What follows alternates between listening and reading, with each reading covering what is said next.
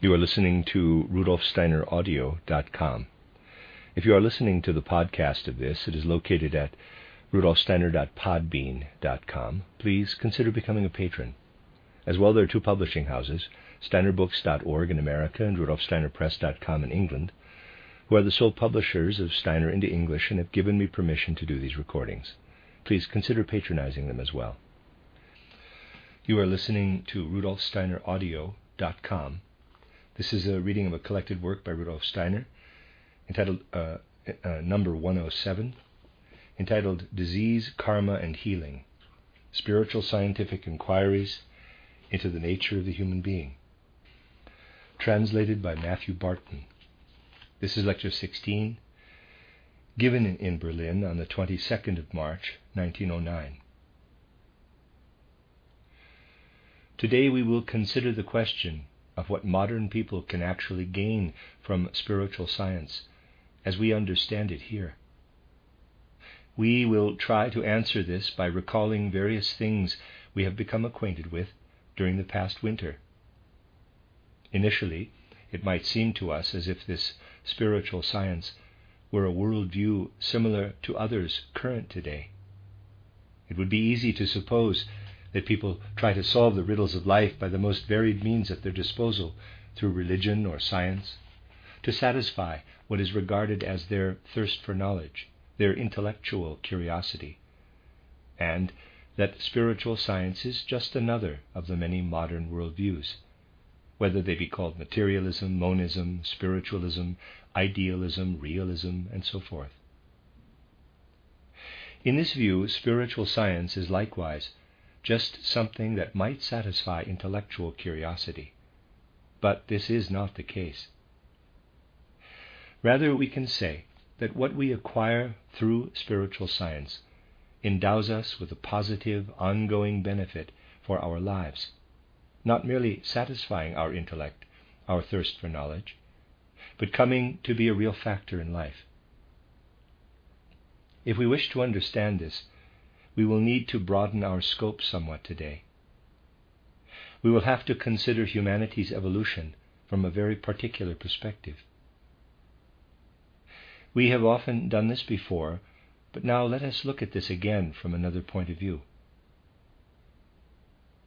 We have often looked back to times that preceded the great flood of Atlantis, when our forefathers, in other words, our own souls, lived in our ancestors' bodies on the ancient continent of Atlantis between Europe, Africa, and America.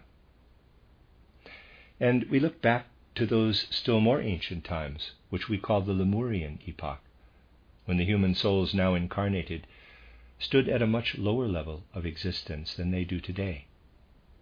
Let us look back to this period again now, seeing that we achieved our current level of sentient life, will life, and intelligence and indeed our whole form, by virtue of the fact that spiritual beings at a higher level than us in the universe helped form our earthly existence.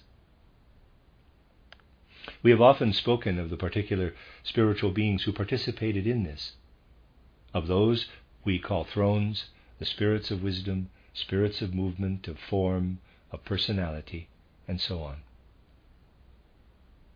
These are the great builders and architects of existence, beings who enabled our human race to advance gradually to the stage it has reached today. But now we must be very clear that spirits and beings other than those who advance human evolution also intervened. Beings that are hostile to the progressive spiritual powers intervened in certain ways. And for each of these epochs, both the Lemurian and the Atlantean, and also the post Atlantean epoch in which we now live, we can identify the spiritual beings who presented hindrances, adversary spiritual beings hostile to those who wish only to help humanity advance. In the Lemurian age, the first we will be concerned with today in relation to Earth evolution, Luciferic beings intervened in our development. They are, in a sense, hostile to the powers that in those times sought only to help humanity progress. In the Atlantean age, spirits of the figure we call Ahriman, or also Mephistopheles, opposed the progressive powers. To name them precisely, Ahrimanic spirits, Mephistophelian spirits are the ones called the spirits of Satan in medieval views, and these should not be confused with Lucifer. In our own times, other spiritual entities will gradually exert an obstructive effect on progressive spirits, and we will return to speak of these later. First, though, let us ask what these Luciferic spirits really brought about in the ancient Lemurian age. Today we will consider all this from a quite specific point of view, where really, excuse me, where really did the Luciferic spirits intervene in ancient Lemurian times? You will best understand what is involved here if you cast your mind back once again to the way in which human beings evolved. You know that the human being evolved on old Saturn when the thrones poured out their own substance, laying down the first germ of the human physical body. We know that subsequently the spirits of wisdom on Old Sun and the spirits of movement on Old Moon implanted in him, respectively, the ether or life body and then the astral body. It was now the task of the spirits of form to endow the human being with the I on earth so that he could, in a sense, become independent by distinguishing himself from his surroundings. But despite becoming independent in relation to the external world surrounding them on earth, human beings would never have gained independence in relation to these spirits of form. They would have remained reliant on them, governed and guided by them as though pulled by strings. That this did not happen resulted from the, in some respects, benevolent effect of the Luciferic being's opposition to the spirits of form during Lemurian times. These Luciferic beings gave us the prospect of our freedom, though at the same time also investing us with the capacity for evil, the possibility of deterioration into sensual passions and desires. Where then did these Luciferic spirits intervene? They intervened in what was present, what we had most recently been endowed with, in the astral body, that in those days was our inmost being in a certain respect. They gained a foothold in it, took possession of it. If these Luciferic beings had not approached us, the spirits of form would otherwise have been the only ones to take possession of the astral body. They would have imprinted it with the powers that endow us with our human countenance, making us the image of God, the image of the spirits of form.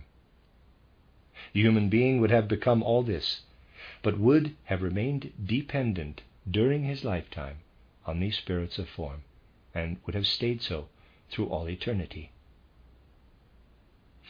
Thus the Luciferic beings insinuated themselves into the astral body, so that two types of being were now at work there those who help the human being to progress, and those who inhibit him in this unwavering advance, but substitute for this an inwardly consolidated self reliance. If the Luciferic beings had not approached us, our astral body would have retained its state of innocence and purity. No passions would have arisen in us to make us desire things only found upon the earth. We can say that the Luciferic beings made passions, drives, and desires denser and lower in nature. In the absence of Luciferic beings, humankind would have longed continually to ascend again to its home in spiritual realms from which it first descended the human being would have felt no inclination toward what surrounds him on earth, could not possibly have become interested in earthly impressions.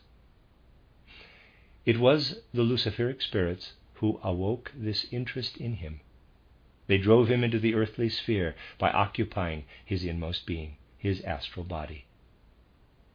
But what prevented human beings from lapsing entirely from the spirits of form at that time, or from higher spiritual realms in general? What was it that prevented him from falling entirely under the sway of their interest in and desire for the sensory world? The spirits who enable us to progress reached for a remedy, which involved imbuing the human being with something that would not otherwise exist in him. They imbued him with sickness, suffering, and pain. This became the necessary counterweight to the deeds of the Luciferic spirits. The Luciferic spirits gave us sensual desire. The higher beings, by adding sickness and suffering, to the array of sensual desires and sensory interests, introduced a remedy to prevent us falling entirely under the sway of this sensory world. Thus, the world contains for us as much suffering and pain as mere interest in the physical sensory world. These balance each other fully, with neither having the upper hand. The sum of sensual desires and passions is precisely matched by sickness and pain. This resulted from the mutual influence of the Luciferic spirits and the spirits of form in Lemurian times. If these Luciferic spirits had not come, we would not have descended as early as we did into the earthly sphere. Our passions and desires for the world of the senses also meant that our eyes were opened sooner to perceive the whole compass of sensory existence. If things had unfolded smoothly as the progressive spirits intended, we would only have perceived our earthly surroundings from the middle of Atlantean times onward. And we would have perceived them spiritually, not as we do today, but such that our surroundings would everywhere have revealed themselves as the expression of spiritual beings. Because we were transposed prematurely into the earthly sphere, and our earthly interests and desires drew us downward, things unfolded in a different way from what would otherwise have occurred in the middle of the Atlantean period. Because of this, the Ahrimanic spirits, whom we can also call Mephistophelian spirits, interfe- interfered in the human faculty of seeing and understanding. In consequence, we fell into error into what can really first be called, quote, conscious sin, The host of our Ahrimanic spirits acted upon us from the middle of Atlantean times. What was the nature of the seduction exerted on us by this host of Ahrimanic spirits? They darkened our gaze, so that we fail to look through the veil of what we regard as material substance in our surroundings to the spirit as the true foundations of materiality. If human beings saw the Spirit in every stone, plant, and animal, they could never have fallen into error and thus into evil. If the progressive spirits alone had worked upon us, we would have been preserved from the illusions to which we always succumb when we base everything on what the world of the senses tells us. What remedy to this temptation was found by the spiritual beings who wish to support us in our progress and further development. How did they counter such error and sensory illusion? They took steps to enable us, now properly for the first time, to gain from the sensory world the possibility of overcoming error, sin, and evil by bearing and working out our karma. Naturally, this only occurred gradually but the powers underlying this development originated here. Thus, while beings called on to redress the seduction of Luciferic beings introduced pain and suffering into the world, and of course also death, which is related to it, those whose task it was to make good what results from error about the sensory world gave us the potential, through our karma, of dispelling all error again of once more erasing all evil that we ourselves perpetrate in the world. What would have happened if we had irredeemably succumbed to evil and error? We would then have gradually united with this error, you can say, and have lost all capacity to develop further. You see, with every error, every lie, every illusion, we throw an obstacle upon our further path. Our progress would always be pushed backward by the obstacles of every error and sin if we were not capable of correcting these. In other words, we would then actually be unable to reach the goal of human evolution. It would be simply impossible to attain humanity's goal if the restorative counter forces of karma did not act. Imagine for a moment that you do something wrong in one life. This wrong that you do, if it just stays there unremedied in your life, is tantamount to losing the forward step you would have taken if you had not committed the wrong. With every wrong or unjust act you do, you would lose a step forward, and these acts would all add up to retrogression, to slipping backward. If there were no possibility of raising ourselves above error, we would ultimately get bogged down by it. But the boon of karma arose. How does this benefit us? Is karma something we should fear, should be frightened by? No, it is a power for which we ought actually to feel grateful to universal dispensation. You see, karma tells us that if we have done something misguided, mistaken, we must reap what we sow, for, quote, God is not mocked. The result of our error is that we must remedy it. Having done so, we have excised it from our karma and can take further forward steps. Without karma, we could not possibly advance during our lives. Karma grants us the boon of requiring us to make good everything retrograde that we have done, to eradicate it again. Thus, karma arose as the consequence of Ahriman's deeds. And now let us delve further. In our time, we are approaching an age when other beings will engage with us, beings who will increasingly intervene in the human future the human evolution that still awaits us. Just as the Luciferic spirits intervened in the Lemurian age and the Ahrimanic spirits in the Atlantean age, so beings will gradually also intervene in our own times. Let us be quite clear for a moment what kinds of beings these will be. The entities intervening in Lemurian times, as we saw, settled in the human being's astral body, drawing his drives and desires down into the earthly sphere. But, to be more precise, what exactly did these Luciferic beings settle in and fasten upon? You will only be able to understand this if you recall the configuration of human nature as set out in my book Theosophy. There we find a necessary distinction, initially, between our physical body, ether or life body, and our astral body, or as I have called it there, the sentient or soul body. In studying these three aspects, we find they are precisely the same as the three given us before we embarked on our lives on earth. What is referred to as the physical body acquired its initial form on old Saturn while the ether body first developed on Old Sun, and the soul or sentient body on Old Moon.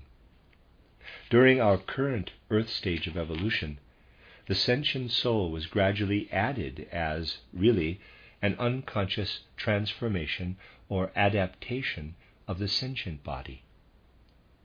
Lucifer rooted himself in this sentient soul, insinuating himself into it and settling down there. There he sits. Then the mind soul developed also through unconscious adaptation of the ether body. I have gone into greater detail on this in my treatise entitled The Education of the Child. In this second aspect of the human soul, the mind soul, thus in the reworked part of the ether body, Ahriman rooted himself. There he sits and leads humankind to false judgments about the material world leads us into error, sins, and lies, to everything, in fact, that derives from the rational or mind soul. For instance, whenever people embrace the illusion that matter is the be all and end all, this can be attributed to the suggestive influences of Ahriman, of Mephistopheles. The third in this progressive sequence is the consciousness soul, which consists of an unconscious rework, reworking of the physical body. You will remember how this adaptation arose. Toward the end of Atlantean times, the head's ether body merged completely with the physical head, gradually transforming the physical body to make the human being a self aware entity. Basically, we are still working today on this unconscious adaptation of the physical body on the consciousness soul. And in the forthcoming period, the spiritual beings, called the Asuras, will insinuate themselves into this consciousness soul and thus also into what we call the human I capital. For the I comes to expression in the consciousness soul. The Asuras will develop evil with an intensity far greater than did the satanic powers of the Atlantean age, or the Luciferic spirits of Lemurian times. The evil which the Luciferic spirits brought upon us, at the same time as granting us the boon of freedom, is something we will shed entirely in the course of earthly evolution. The evil brought by the Ahrimanic spirits can be dispelled in the unfolding of karmic lawfulness. But the evil which the Asuric powers bring cannot be expunged in the same way. Whereas the good spirits brought us pain and suffering, illness and death, so that we might evolve upward despite our capacity for evil, and whereas they brought us the possibility of karmic redress to counterbalance our Ahrimanic powers and compensate for error, things will not be so straightforward in relation to the Asuric spirits as earthly evolution progresses. This is because these Asuric spirits take hold of our deeper inmost being, the consciousness soul, with the I, and cause this I to unite with the sensory carnal nature of the earth.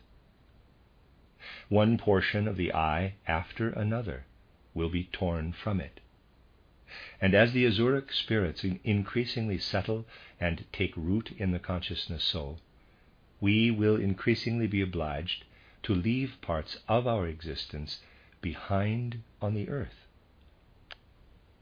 What succumbs to the Asuric powers will be irretrievably lost. This does not mean that our whole being must succumb to them, but the Asuric spirits will excise portions of the human spirit. In our age, these Asuras are announcing themselves in the prevailing outlook we can call that of merely sensual life, the forgetfulness of all true spiritual beings, realities, and worlds. We can say that so far the Asuric temptation remains more theoretical. So far, their deception is a widespread suggestion that the I is merely an outcome of the physical world alone, and their seduction one which leads people to a kind of theoretical materialism. But as things continue, and this is becoming increasingly apparent in the wasteland of sensory passions that rain down more and more upon earth, they will darken the gaze of humankind for spiritual beings and spiritual powers. People will know nothing and will not wish to know anything about a world of spirit. More than just subscribing to the doctrine that the loftiest ethical ideas are just highly developed animal drives, that human thinking is merely a transformation of animal senses, that in form we are closely related to animals, and that our whole nature derives directly from them. Human beings will come to live according to this view, will see themselves in this way, and act accordingly. Today, after all, no one actually lives as if their nature derives from animals. But this worldview will certainly come, and will result in people also really starting to live like animals descending into merely animal instincts, drives, and passions. And in some of the phenomena we need not describe further here, manifesting particularly as empty orgies of pointless sensuality that occur in large cities. We can see already the grotesque hellfire of the spirits we call the Asuras. Let us direct our gaze back in time once more.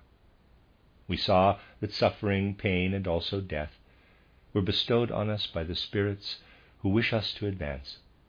In the Bible, this is clearly announced in the phrase, quote, In pain thou shalt bring forth children.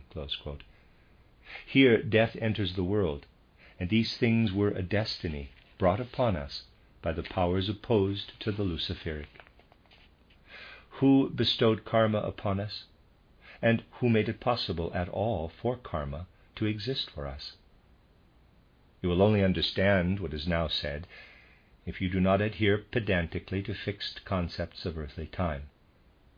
In terms of earthly time, people believe that whatever happens at any point can only cause any effect at a subsequent moment. But in the world of spirit, the effects of what happens are apparent beforehand. These effects already exist before their cause.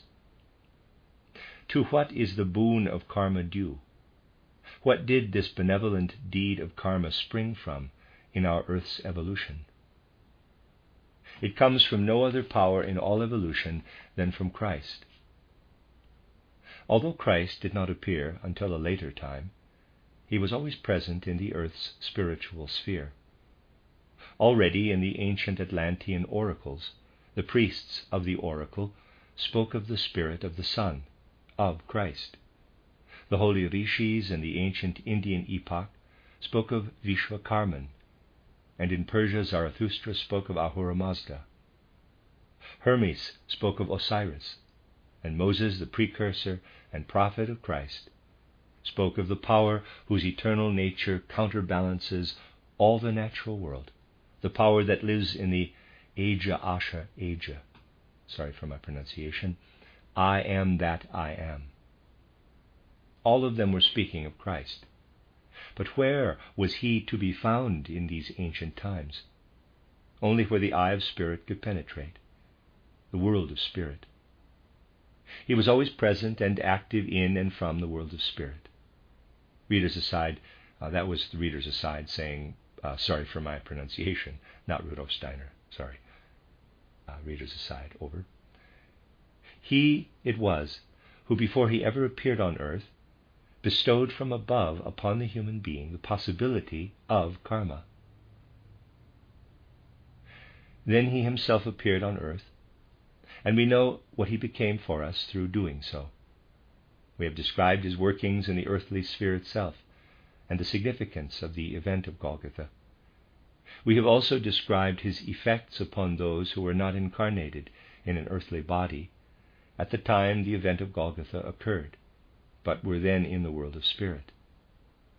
We know that at the moment when Christ's blood flowed from his wounds on Golgotha, the Spirit of Christ appeared in the underworld, and we saw that the whole world of spirit was lit up and illumined.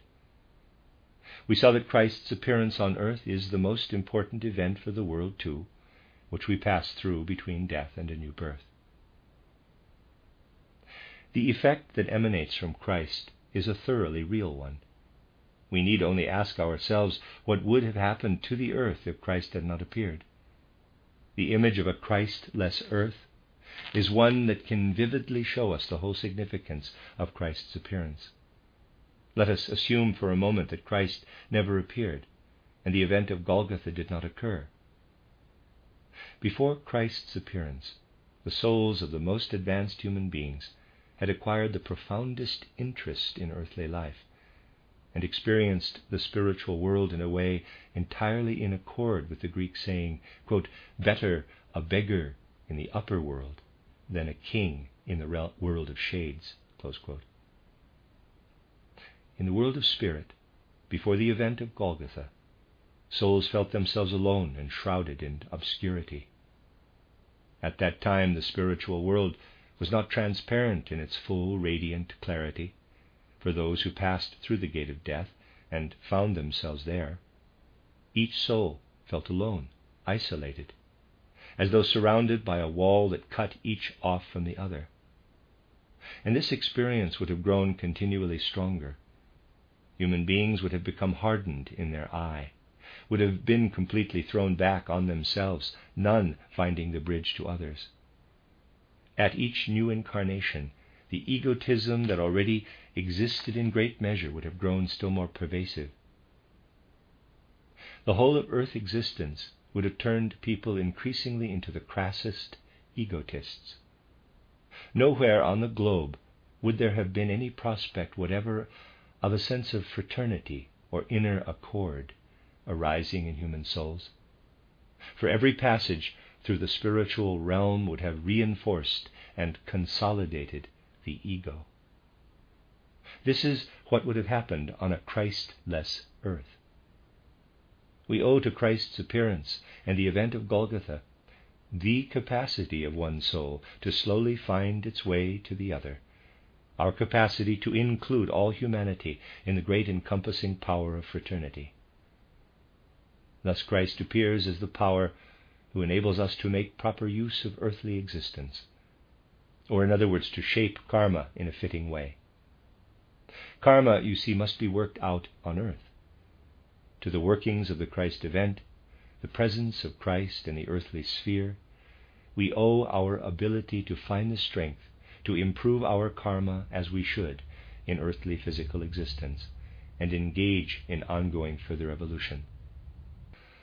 Thus we see how the most diverse powers and beings work together in the course of humanity's evolution. Previously, we only indicated in general that if Christ had not come to the earth, humankind would have sunk into error we can see in very clear, precise terms now that human beings would have grown inwardly ever harder, becoming something like self enclosed spheres, globes, each for himself, and knowing nothing about other beings. Error and sin would have driven humankind into this state. Christ is the guiding light who leads us out of error and sin and enables us to find the path of ascent.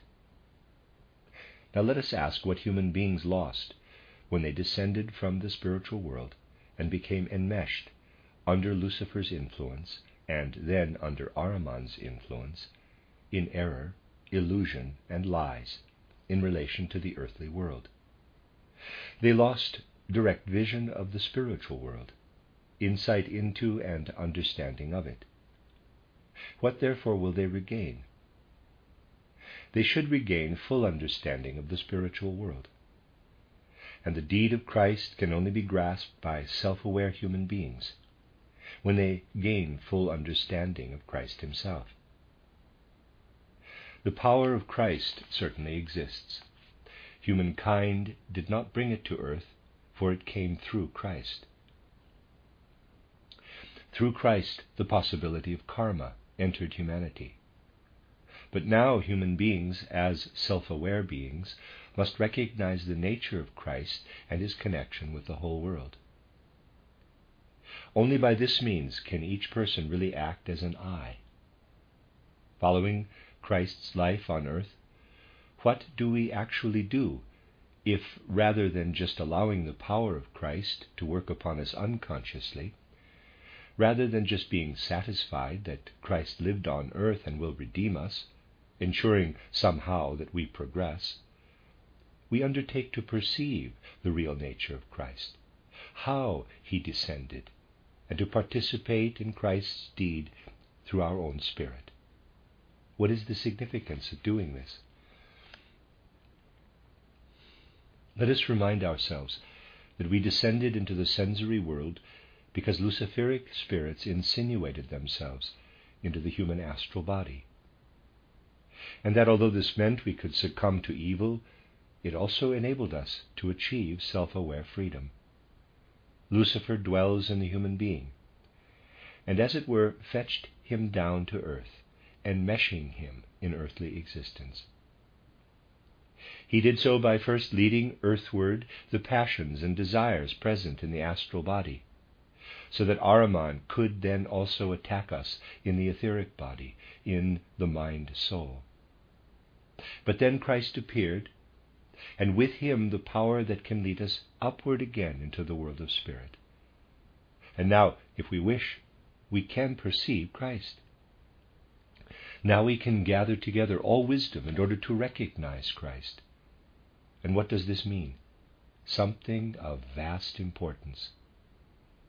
When we perceive and acknowledge Christ, when we really allow ourselves to absorb the wisdom that tells us what He is, to penetrate this with understanding, then we redeem both ourselves and the Luciferic beings through knowledge of Christ.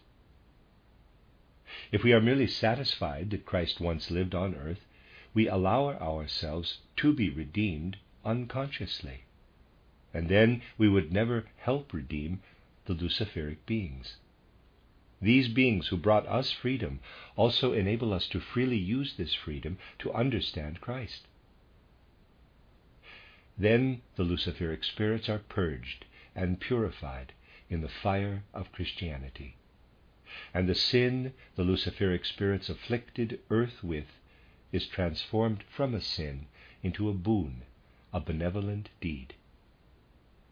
Freedom is achieved, but is taken into the spiritual sphere as a deed of benevolence. That we are able to do this, are capable of perceiving and understanding Christ, and that Lucifer is resurrected in a new form and can unite as the Holy Spirit with Christ is something Christ himself prophesied to those around him when he said, quote, You can be illumined with the new Spirit, with the Holy Spirit. This Holy Spirit is none other than the one through whom we can also come to understand the real nature of Christ's deed. Christ did not wish merely to work and act, but also desired to be understood. It is therefore integral to Christianity that the Spirit who inspires us, the Holy Spirit, is sent to humankind. Whitsun is spiritually connected with Easter and cannot be seen apart from it. This Holy Spirit is none other than the resurrected Luciferic Spirit, reborn now in purer, higher glory, the Spirit of independent, wisdom imbued insight.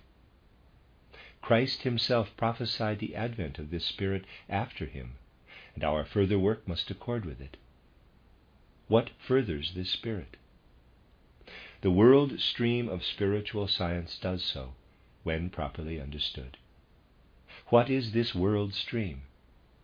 It is the wisdom of the Spirit which raises to full consciousness what would otherwise remain unconscious in Christianity.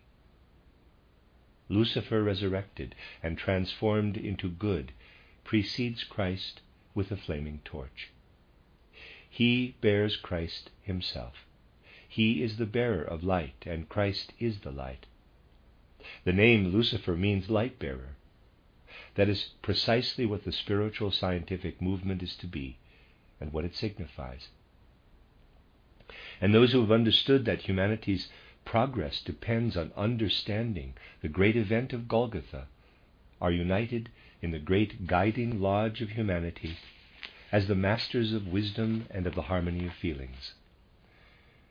And as long ago the tongues of fire descended upon the group of apostles in a living universal symbol, so the Holy Spirit sent by Christ Himself holds sway as light over the lodge of the twelve.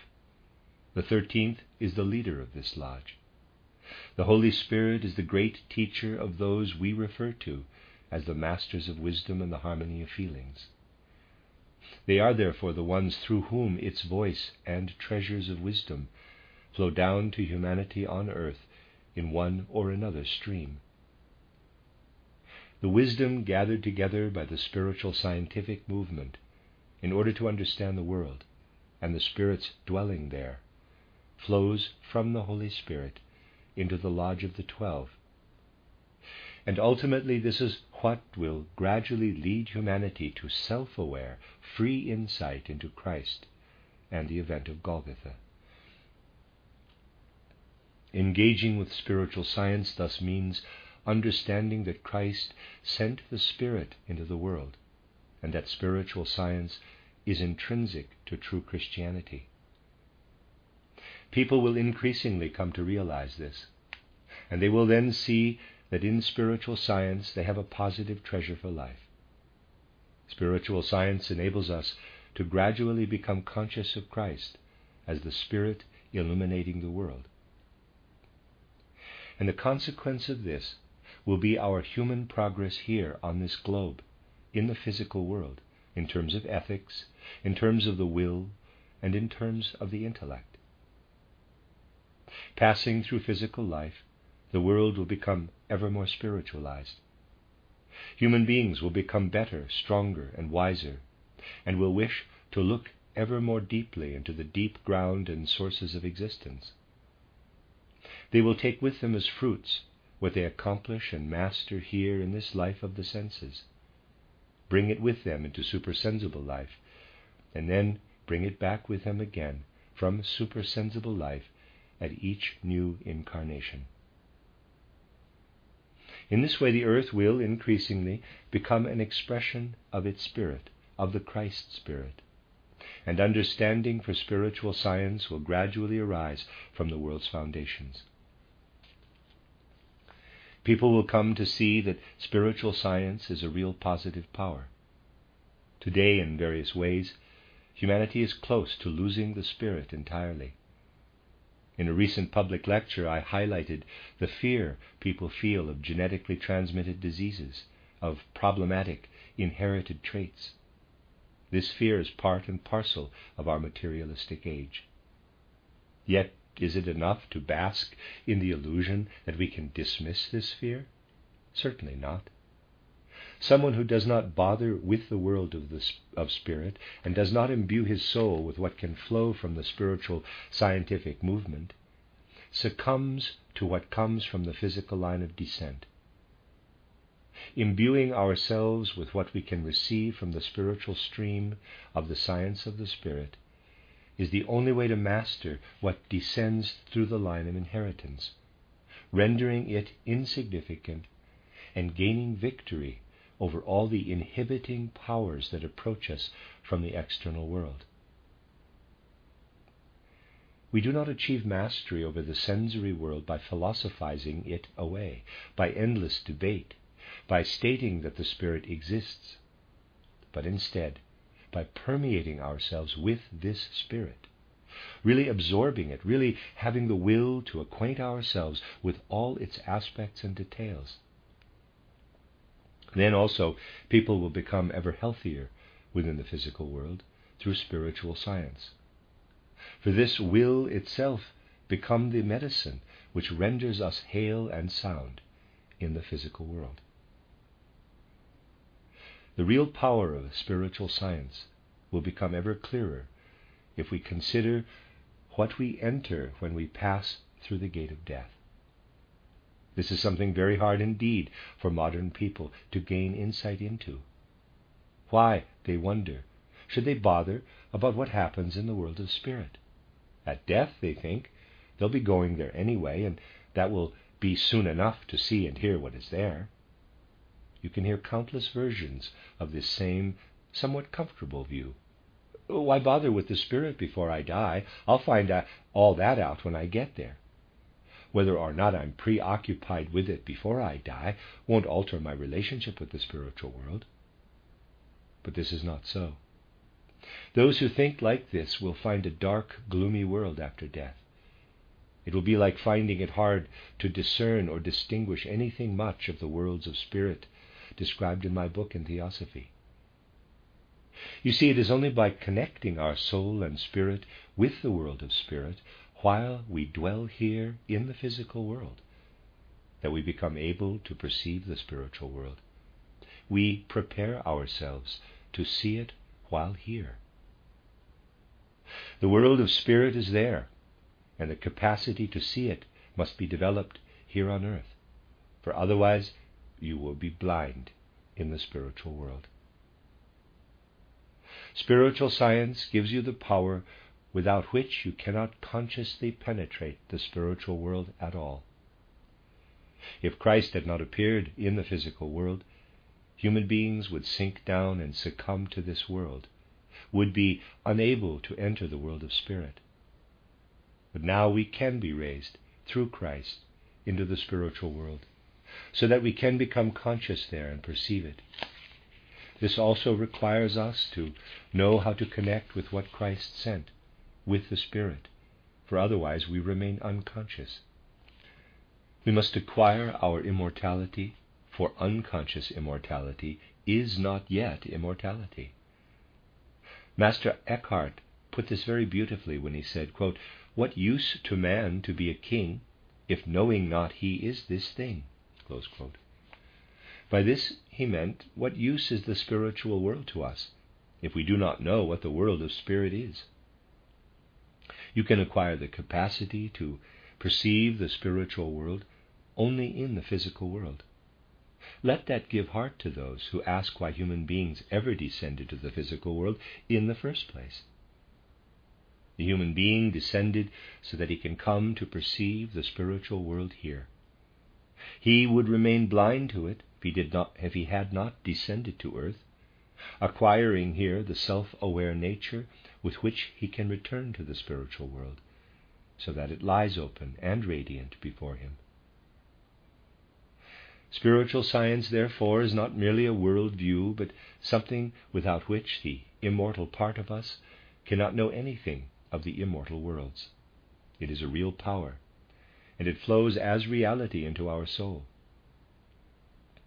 As you sit here engaging with and studying spiritual science, you not only gain knowledge, but grow into being something that you would not otherwise become. That is the difference between spiritual science and other worldviews. All other worldviews relate to knowledge, while anthroposophy relates to human existence. If we put things together in the right way, we will have to see it like this Precisely in this light, Christ the Spirit and all of spiritual science appear intrinsically and inwardly connected. In the face of this living context, everything that can be said in superficial terms today, such as that a Western esoteric school staunchly opposes an Eastern one, pales into insignificance. There are not two types of esotericism nor any antagonism between Western and Eastern spiritual science. There is only one truth. And if someone asks us why, if Eastern and Western esotericism are one and the same, Eastern schools do not acknowledge Christ, we can reply that it is not up to us to give an answer. We have no obligation to reply to this, for we acknowledge the full scope of Eastern esotericism. If they ask us whether we acknowledge what Eastern esotericism says about Brahma and Buddha, we will reply that we certainly do. We understand what is meant when Eastern schools tell, tell us that Buddha rose to his lofty eminence by a particular path. We do not negate a single one of all the Eastern truths, and insofar as they are positive, we fully acknowledge each and every one. But should they deter us from acknowledging something that exceeds their scope? Certainly not. We acknowledge what Eastern esotericism says, but this does not prevent us from also at the same time acknowledging Western truths. People, supposedly learned scholars, disparage the view of Orientalists that the Buddha succumbed through excess consumption of pork. But we can gain insight into the deeper meaning of this that the Buddha imparted too much esoteric wisdom to those around him at the time, so that this satiation led to a kind of karma for him. And then we can acknowledge this, can see that of course there is deeper esoteric wisdom underlying the statements made by Oriental esotericists. But if someone tells us that it is beyond comprehension that John the Divine received the book of the Apocalypse on Patmos amidst thunder and lightning, we reply, All who know what this signifies also know it to be true. We do not deny one truth, but nor can we accept denial of another. It does not occur to us to contradict the statement that the astral body of Buddha was preserved and later incorporated into Shankaracharya, Shankarakarya, but this cannot prevent us from teaching that the astral body of Jesus of Nazareth was preserved, appearing in a certain number of images or imprints incorporated into various figures who worked to further Christianity, such as St. Francis of Assisi or Elizabeth of Thuringia. We do not deny a single truth of Oriental esotericism. At most, we may refute what it negates in Western esotericism. And so, if people ask us why the Eastern stream negates what we say, and why opposition exists between Eastern and Western schools, we must refrain from replying. It would only be up to us to answer if we had any dispute with Eastern, excuse me, with Eastern esotericism ourselves. We don't. The person who denies or negates something is the one obliged to answer such a question not the one who affirms and acknowledges. This is quite self evident. And from this perspective, over the next few weeks, you will be able to trace the connection between spiritual science and the event of Golgotha, raising into a higher sphere the whole mission and vocation of the world movement for spiritual science through insight into the fact that this spiritual science is the realization and enactment of the inspiration and power which Christ named the Spirit. And so we see how powers work together in the world, how all that apparently resists and opposes humanity's progress later turns out to be of benefit, a boon. And likewise we see that in the post Atlantean era, passing from one age to the next, the Spirit who liberated human beings will reappear in a new form.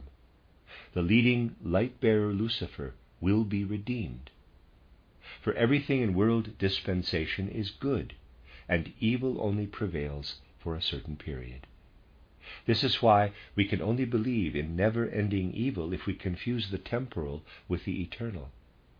We will never understand the nature of evil unless we ascend from the temporal to the eternal realm. The end of Lecture 16.